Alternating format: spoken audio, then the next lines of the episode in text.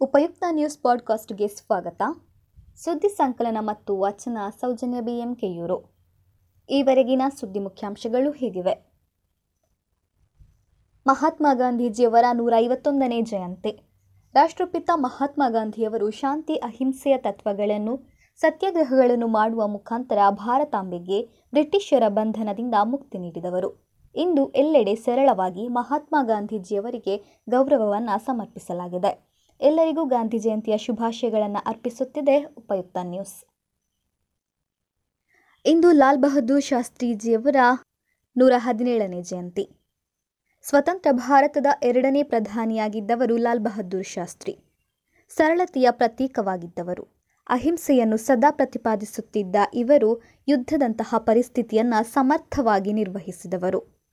ಭಾರತದ ಶ್ರೇಷ್ಠ ಪ್ರಧಾನಿಗಳಲ್ಲಿ ಲಾಲ್ ಬಹದ್ದೂರ್ ಶಾಸ್ತ್ರಿ ಒಬ್ಬರಾಗಿದ್ದರು. ಇವರಿಗೂ ದೇಶದೆಲ್ಲೆಡೆ ಗೌರವ ಸಮರ್ಪಣೆ ಮಾಡಲಾಗಿದೆ. ಹತ್ರಾಸ್ ಕಾಮುಕರಿಗೆ ಕಠಿಣ ಶಿಕ್ಷೆ ಖಂಡಿತ ಎಂದ ಯೋಗಿ ಆದಿತ್ಯನಾಥ್. ಹತ್ರಾಸ್ ಸಾಮೂಹಿಕ ಅತ್ಯಾಚಾರ ಪ್ರಕರಣಕ್ಕೆ ದೇಶದೆಲ್ಲೆಡೆ ಆಕ್ರೋಶ ವ್ಯಕ್ತಗೊಂಡಿದೆ. ಜೊತೆಗೆ ಮುಖ್ಯಮಂತ್ರಿ ಯೋಗಿ ಆದಿತ್ಯನಾಥ್ ವಿರುದ್ಧವೂ ಆರೋಪಗಳ ಸುರಿಮಳೆ ಕೇಳಿಬಂದಿತ್ತು.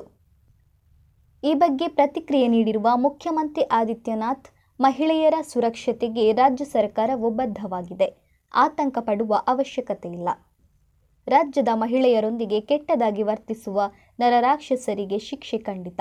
ಪ್ರಕರಣದ ಕಾಮುಕರಿಗೆ ನೀಡುವ ಕಠಿಣ ಶಿಕ್ಷೆಯು ಭವಿಷ್ಯದಲ್ಲಿ ಉದಾಹರಣೆಯಾಗಿ ನಿಲ್ಲಲಿದೆ ಎಂದು ತಿಳಿಸಿದ್ದಾರೆ.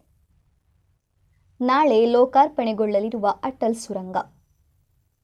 ವಿಶ್ವದ ಅತಿ ಉದ್ದದ ಹೆದ್ದಾರಿ ಎಂಬ ಖ್ಯಾತಿ ಹೊಂದಿರುವ ಅಟಲ್ ಸುರಂಗವನ್ನು ನಾಳೆ ಪ್ರಧಾನಿ ನರೇಂದ್ರ ಮೋದಿ ಉದ್ಘಾಟಿಸಲಿದ್ದಾರೆ. ಈ ಸುರಂಗವು ಒಂಬತ್ತು ಪಾಯಿಂಟ್ ಎರಡು ಕಿಲೋಮೀಟರ್ ಉದ್ದವಿದೆ. ಪಂಜಾಬ್ಗೆ ಸೋಲುಣಿಸಿದ ಮುಂಬೈ. ನಿನ್ನೆ ನಡೆದ ಐಪಿಎಲ್ ಟೂರ್ನಿಯಲ್ಲಿ ಮುಂಬೈ ಇಂಡಿಯನ್ಸ್ ಹಾಗೂ ಕಿಂಗ್ಸ್ ಇಲೆವೆನ್ ಪಂಜಾಬ್ ತಂಡಗಳ ನಡುವೆ ಪಂದ್ಯ ನಡೆದಿದ್ದು, ಮುಂಬೈ ಇಂಡಿಯನ್ಸ್ ಜಯಭೇರಿ ಬಾರಿಸಿದೆ. ಇಂದು ಚೆನ್ನೈ ಸೂಪರ್ ಕಿಂಗ್ಸ್ ಹಾಗೂ ಸನ್ರೈಸರ್ಸ್ ಹೈದರಾಬಾದ್ ತಂಡವು ಮುಖಾಮುಖಿಯಾಗಲಿದೆ. ವಿಸ್ತರಣೆಗೊಂಡ ವಿಮಾನ ಸಂಚಾರ ನಿಷೇಧ.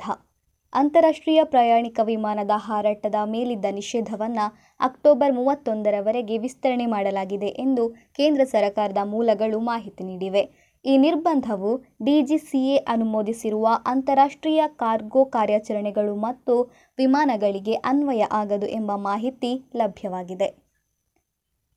ಸುದ್ದಿ ಸಂಚಯ ಆಲಿಸಿದ ಎಲ್ಲರಿಗೂ ಧನ್ಯವಾದಗಳು.